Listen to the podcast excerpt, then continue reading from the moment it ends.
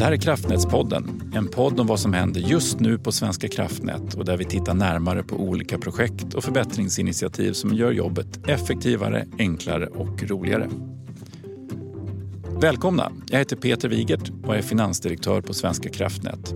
Ja, som ni vet vid det här laget så är den röda tråden i Kraftnätspodden det effektiviseringsprogram som formulerades 2019 och lanserades 2020 med mål att korta ledtider, sänka kostnader och öka samhällsnyttan. I dagens avsnitt ska vi koncentrera oss på kostnaderna, alltså vårt resursutnyttjande, men i förlängningen även kvaliteten i våra projekt. De närmaste 20 åren så ska Svenska kraftnät tillsammans med entreprenörer och underleverantörer resa 4 800 kilometer stamnät och bygga 100 nya stationer. Det är nästan fem gånger så mycket som byggts de senaste 20 åren. Hur ska då detta gå till utan att kvaliteten blir lidande? Vi har i tidigare poddavsnitt, nummer två, talat om hur standardiseringen av våra stålstolpar ska underlätta utbyggnaden av stamnätet. Idag ska vi tala om hur tydligare kravställning och större helhetsansvar kan säkra högre kvalitet på luftledningsstolpar och andra stålkomponenter. Och med mig här i studion för att diskutera detta så har jag två gäster. Välkomna Ulf Lindé och Magnus Dahlstedt. Tackar. Tackar. Ja, vi börjar med dig Ulf, du är projektledare. Berätta om ditt jobb. Ja, jag är projektledare för kvalitet på nätdivisionen. Eh, sitter stationerad inom teknikorganisationen specifikt. Jobbar för nät. Mm. Magnus, strategisk inköpare, vad gör en sån? Ja, en strategisk inköpare jobbar med strategier kring upphandlingar, leverantörsbas och affärsupplägg. Men just nu då är jag projektledare för projektet Ramavtal stål. Mm. Och det är därför vi är här idag. Vi ska prata om ramavtal för stål. Och för att sätta sammanhanget så, så kan man ta fram lite siffror. Eh, vi ska bygga 4 800 kilometer stamnät de kommande 20 åren. Och då ska vi köpa stål, stål till de stolparna. Hur många stolpar blir det då? Ja, med en grov uppskattning då, då ja. givetvis så är det, blir det cirka 14 000 stolpar. Då vilket motsvarar ungefär 170 000 ton stål. Men det är klart det varierar mellan åren och vi ser ju en ökning nu framför oss mm. de närmaste åren. Ja, men det är bra, då har vi lite perspektiv på ja. volymerna. Tekniska livslängden på en ledningsstolpe är 80 år och vi har ju många stolpar som, som har stått så länge och mer därtill. Och kvaliteten är ju oerhört viktig för att det här ska fungera över tid. Berätta, hur har det varit? Ja, det har varit lite skiftande kan man väl säga. Eh, vi ska ju däremot komma ihåg att vi gör ganska noggranna eh, kontroller av stålet som anländer. Och det gör vi ju innan vi reser upp stolparna. Mm, när vi bygger nytt nu? Alltså. När vi bygger nytt. Och, eh, det har varierat väldigt mellan olika projekt och olika leverantörer av stålstolparna. Då, i botten. Mm, vad innebär det, att det är varierande kvalitet? Det innebär att eh, vissa leveranser är korrekta, alltså uppfyller våra ganska högt ställda krav vad gäller speciellt svetsar och galvanisering, alltså ytbehandlingen. Det är där som vi har sett de stora bristerna som vi måste slå ner på. Mm. Och vad blir konsekvensen av en sån här kvalitetsbrist? Ja, konsekvensen är kanske inte så mycket som man kan tro ibland om man inte är insatt då att det skulle rasa stolpar. Det är inte det vi pratar om, för det fångar vi på marken. Utan det, det handlar om att vi stör projektutrullningen. Så det blir stora kostnader och förseningar för vår utbyggnad. Mm. Bra, då, då, har vi ett sammanhang till varför det här är viktigt. Mm. Fördjupa lite ytterligare vad det innebär, den här dåliga kvaliteten. Vad kan det vara som exempel? Ja, det som det kan vara det är ju som, som jag sa tidigare lite grann att det är svetsar som ju då står för hållfasthet. Den bygger på det, vår stolpkonstruktion. Mm. fackverk med svetsar och eh, skruvförband. Och I svetsarna så är det väldigt viktigt att man svetsar dem på rätt sätt och det krävs eh, ganska gedigen kunskap också för att utföra de här svetsarbetena. Så att eh, det finns ju olika rotorsaker som vi brukar prata om till de olika eh, kvalitetsbristerna. Men det är där och det är den här ytbehandlingen som är det som vi ofta ser. Då. Det inte, man, de har en del hål i sig också, de här stolparna, för att kunna fästa skruvförbanden. Sitter de på rätt ställe? Vi ska väl kanske erkänna att det finns vissa underlag som ju vi äger som eh, har vissa brister och de uppdagas ju också allt eftersom vi jobbar. Eh, och då får vi det, eh, bli upplysta om dem och rättar till. Vi har gjort ett stort arbete eh, alldeles i närtid och vi fortsätter det arbetet och rätta upp allt eftersom. Och när en, när en sån här stolpe som har levererats ut på arbetsplatsen och man konstaterar att den här svetsningen är inte gjord, vad, vad händer i projektet? Då? Det som händer är att vi säger att det här kommer inte vi att godkänna. Och då måste man börja prata med stålleverantören. I värsta fall får de ju skicka nytt. Så då, blir, det, då blir det stopp på sajten? Då? Det blir det. Absolut. Sen mindre skador, typ av, av ytbehandlingen och galvaniseringen, det har vi ju reparationsmetoder för som vi kan godkänna om det är smärre skador. Men annars är det frågan om en nya leverans. Nu tror jag vi har fått liksom bilden mm. av vad är det för problem vi ska lösa. Vi ska säkra att projekten håller tempot helt Precis. enkelt. Med, och då gör vi om den här arbetsprocessen. Och varför? Eh, det är en kraftigt eh, ökade byggtakt nu de kommande åren. Och det, det, är viktigt att identifiera eh, hur man ska kunna minska riskerna för att komma till rätta med förseningarna i projekten. Och en del av det här arbetet är att komma till rätta med de här kvalitetsproblemen. Det har gjorts ett ganska stort förarbete och resultatet av den analysen är ju då det här nya affärsupplägget. Mm. Och då ska vi handla vårt stål på ett annat sätt helt enkelt? Ja, det stämmer. Som det är nu så har vi upphandlat i utförande entreprenad. Så där har jag ansvaret för stålet. Val av stålleverantören och kvalitetskontrollen av stålet legat på entreprenören helt och hållet. Så vi har inte haft så stor kontroll över det. Eh, med ramavtalet nu så kommer vi få en direkt relation med stålleverantörerna. Mm. Så kan man, är det så att våra entreprenörer som har byggt eh, ledningssträckor har alltså använt väldigt olika leverantörer? Är det så? Ja, det stämmer. Eh, så vi har inte haft kontroll över det. Så över tid har det blivit ganska många olika stålleverantörer. Då, vilket har inneburit en startsträcka. De har behövt lära sig våra konstruktioner kanske anpassa deras produktionsprocesser men de vet inte om de kommer få nästa affär till exempel. Så ett sätt att komma till rätta med det här är att begränsa antalet stålleverantörer. Då. Mm. Så då, då var förslaget att ta fram ett ramavtalsupplägg. Eh, mm. Vad innebär det för Svenska kraftnät att ta ett sådant upplägg? Eh, kortfattat så innebär ju det att vi kommer att ha begränsat antal stålleverantörer. Och vi är inne i en upphandling just nu som kommer ganska snart vara, vara klar. Då. Men mm. Och den kommer vi kan, inte prata om? Nej. nej, och det kommer att innebära en ganska stor förändring för Svenska kraftnät. För det är inte bara kvalitetskontroll av stål utan hela affärsupplägget ändras också. Så i projektet är det ju representanter från inköp, juridik, kontraktsförvaltning, även hållbarhet också. Så det är ganska gränsöverskridande projekt. Eh, och vi måste också hålla oss inom lagen eh, om offentlig upphandling. Eh, och det kommer innebära är att vi får en tätare relation med stålleverantören och, målet är ju att få en långsiktig affärsrelation och få ett gemensamt lärande. Mm. Hur många leverantörer kommer finnas under det här ramavtalet? Eh, målet är att det ska vara mellan fyra och sex stycken stålleverantörer. Mm. Hur vanligt är det med ramavtal inom Svenska kraftnät? Ja, men det är inte så ovanligt skulle jag säga. Då. Vi har ramavtal till exempel för konsulter, projektering, reaktorer mm. och även inom indirekt så finns det ett antal ramavtal och dessutom så tycker vi att trenden ökar mot ökat antal ramavtal. Mm. Mm. Så kommer det här också spara tid i de enskilda projektupphandlingarna? Att vi har ramavtalen att avropa från? Absolut, skulle jag vilja påstå att det gör. Mm. Och vi kommer in mycket på det här som är... Dels är det en repeterbarhet.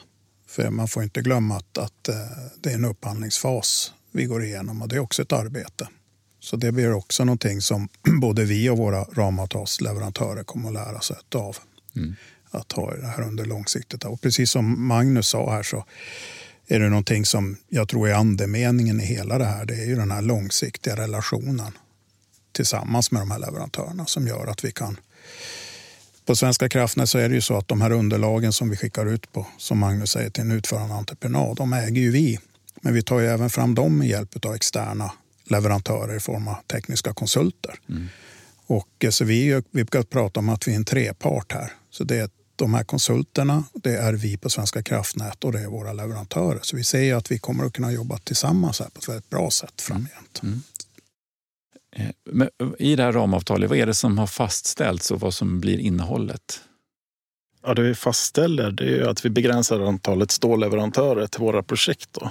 inom ett antal år. Och just det här ramavtalet tecknar vi då i totalt sex år. Men det är två år först och sen är det optioner till förlängning beroende på hur vi vill om vi vill modifiera avtalet eller så. Mm. Så att det, det, är lite kort kanske, men det är första gången vi gör det här så att vi kan se framöver att vi har lite längre avtal. Då. Mm.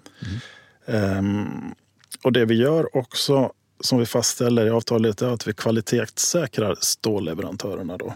Mm. Hur gör, gör vi det? Vi gör regelbundna revisioner av leverantören, då, oavsett om de just då har ett projekt eller inte. Okay. Så att då kommer vi att kvalitetssäkra dels produktionen men även leverantören. Då. Mm. Hur de eh, uppfyller sina eller hur de uppfyller våra krav på hållbarhet till exempel. Ja. Och så. så vi kommer ut i deras eh, fabriker? Ja, det stämmer. Ja. Det gör vi. Mm. Och det, det, kan jag säga att det var ett krav i det här projektet också att vi ska göra det. Mm. Vi kravställer ju massa dokumentation på kompetens. Mm. Men vi vill även ut och eh, jag ser att de uppfyller det givetvis, vilket vi tror, men även gemensamt lärande som vi sa tidigare. Då. Det, mm. Någonting går ju förbättras. Mm. För, för, ganska många poddavsnitt sen så var Thomas Sandvall här och vi pratade om standardisering och vi pratade om stolpstandardisering. Och han menar på att den stora fördelen är att vi får, vi får bättre koll på läget. Mm. Håller ni med?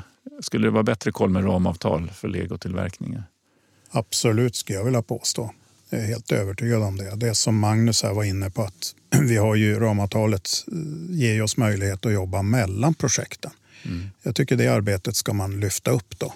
Och det är där vi kan jobba just ihop med de här konstruktionerna, titta på nya kanske konstruktioner som vi har i, i pipan som man brukar säga. Mm. Och, och, det blir ju våran verkstad då, som vi har, kan ha en dialog med och titta. Vad tycker ni om det här? Ser det bra ut? Är det producerbarhet? Är, det, är den hög eller låg? Eh, de kanske tipsar, vilket de ibland gör även redan idag. ska vi säga. Men, men det här ser vi framför oss blir mycket mer utav. Mm. Och jag tror också att det är viktigt det här att, eh, som Magnus helt riktigt nämnde med revisionerna och de är återkommande och vi kan göra dem både i produktion. Vår ambition är att i största möjliga mån se till att ingenting lämnar leverantörens fabrik som är av dålig kvalitet. Och då kan vi hålla tempot i våra projekt. Precis. Eh, på Svenska kraftnät i allmänhet och här i Kraftnätspodden i synnerhet så talar vi om effektivisering. Hur ser ni att det här arbetet med legotillverkning av stål skulle kunna hjälpa oss att bli effektivare? Eh, det beskrivs ju i projektmålen, eller effektmålen ska jag säga, eh, som definierades när vi startade projektet. Och de målen eh, säger då att det är bättre stålkvalitet, ger bättre leveransprecision i Svenska kraftnäts luftledningsprojekt. Bättre kostnadseffektivitet och resursutnyttjande och så, som jag sa tidigare långsiktiga affärsrelationer med stålleverantörer i ömsesidigt lärande. Så det är effektmålen som är definierade som vi tänker uppnå då givetvis. Då. Och som bieffekt är att vi även kan se att det kommer att ge kostnadsbesparingar. Men det är viktigt att säga att det är inte huvudmålet med det här projektet. Däremot ser vi det som en mycket sannolik bieffekt mm. och spara kostnader eftersom projekten förväntas inte bli så försenade. Mm, mm. Det, det, är där pengarna I mina öron så låter det som ett tydligt effektiviseringsprojekt. Det här. Ja. Här kan man säga att vi går från en, en, småskalig produktion av stål för varje enskilt projekt till en form av serieproduktion. Så skulle man kunna översätta det. Eh, lite åt det hållet är det ju faktiskt. I och med mm. att vi har ett fåtal som vi inleder ett långt samarbete med. Mm. Vi har pratat ganska mycket om, om den här faktiska frågan, ramavtalet och innehållet stolpar. Men arbetssättet att komma hit, skulle ni kunna utveckla lite hur, hur det arbetet har gått till och vad som har varit positiva lärdomar och vad ni skulle kanske göra annorlunda nästa gång i ett motsvarande upplägg? Ja, jag kan börja lite Magnus. Jag tänkte på, jag har varit med här ett tag, den här så kallade förstudien som innan det här projektet startade som, som Magnus leder så hade vi ju ett stort samarbete tvärfunktionellt mellan TSOer för just stålområdet som just drogs igång av Sandvall och eh, Amelie Fürst heter en annan kollega och jag var med där. Och vi samlades och pratade och då började de här idéerna komma och tänket och vi pratade oss emellan och drog erfarenheter. Och bland annat då så såg man tydligt att vi hade hemskt många stålleverantörer i förhållande till antal projekt när vi jämförde oss. Så att där började tankarna och sen har det då lett vidare och till slut så har vi fått starta det här projektet. Och det har, om jag pratar utifrån tekniks synvinkel så har det varit värdefullt att få vara med i sånt här eh, nu har jag själv jobbat lite tvärs över på olika ställen men, men jag tror att det är väldigt nyttigt att sitta och förstå de andra disciplinernas eh, utmaningar.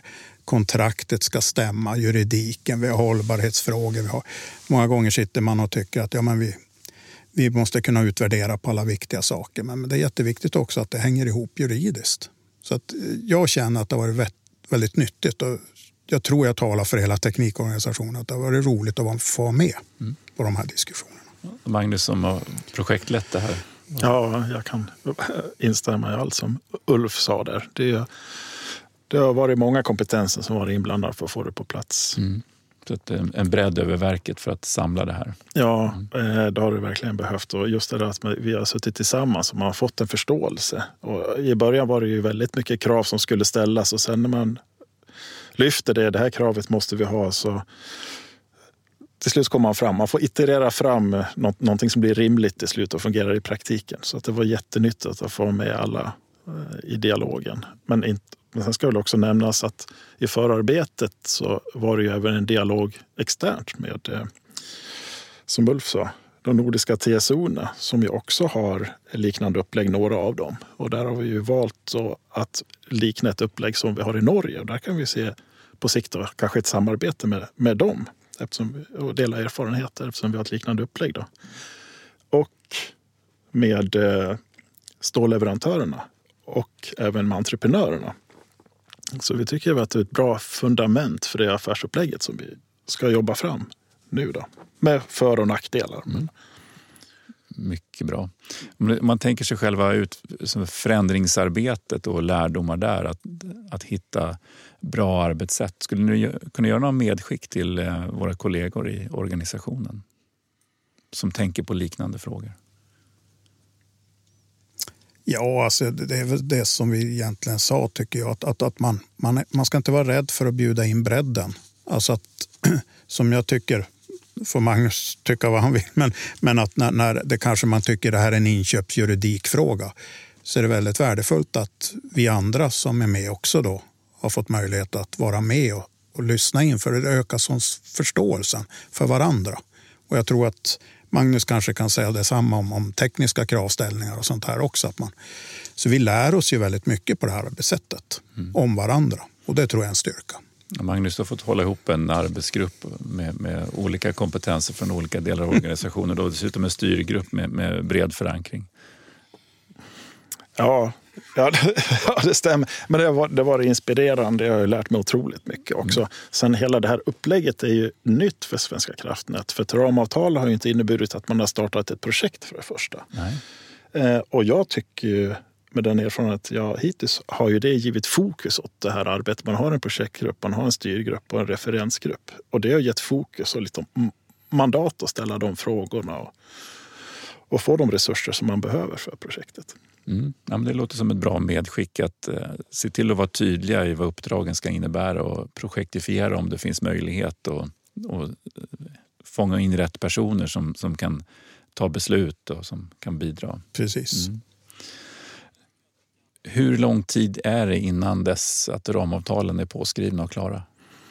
Ja, vi har en projektplan och den säger att det är påskrivet och klart i mars nästa år. Mm. Och när börjar de här eh, entreprenadprojekten beställa? Eh, projektet har faktiskt redan börjat jobba med implementering av ramavtalet. Okay. Även om projektet i sig är definierat att teckna ramavtal så givetvis ska ju ramavtalet användas så fort som möjligt. Så mm. det har redan börjat en dialog med olika projekt. Och där går förfrågningsunderlaget som det heter ut i maj mm. nästa år. Ja. Och det innebär ju inte att stålet levereras bums utan det är under 2024. Så då kan man ju tänka sig att man kan se effekt av det här redan. Då kommer de första leveranserna med ja. ett långsiktigt eh, idogt arbete. Så. Mm. Mm. Bra. Eh, på Svenska kraftnät pratar vi mycket om energiomställningen men på många andra håll talar man om den fjärde industriella revolutionen när en helt ny infrastruktur för energiöverföring byggs upp för att leverera el till industrier. Stora förändringar som ställer nya krav på både materiell kvalitet och ökad effektivitet.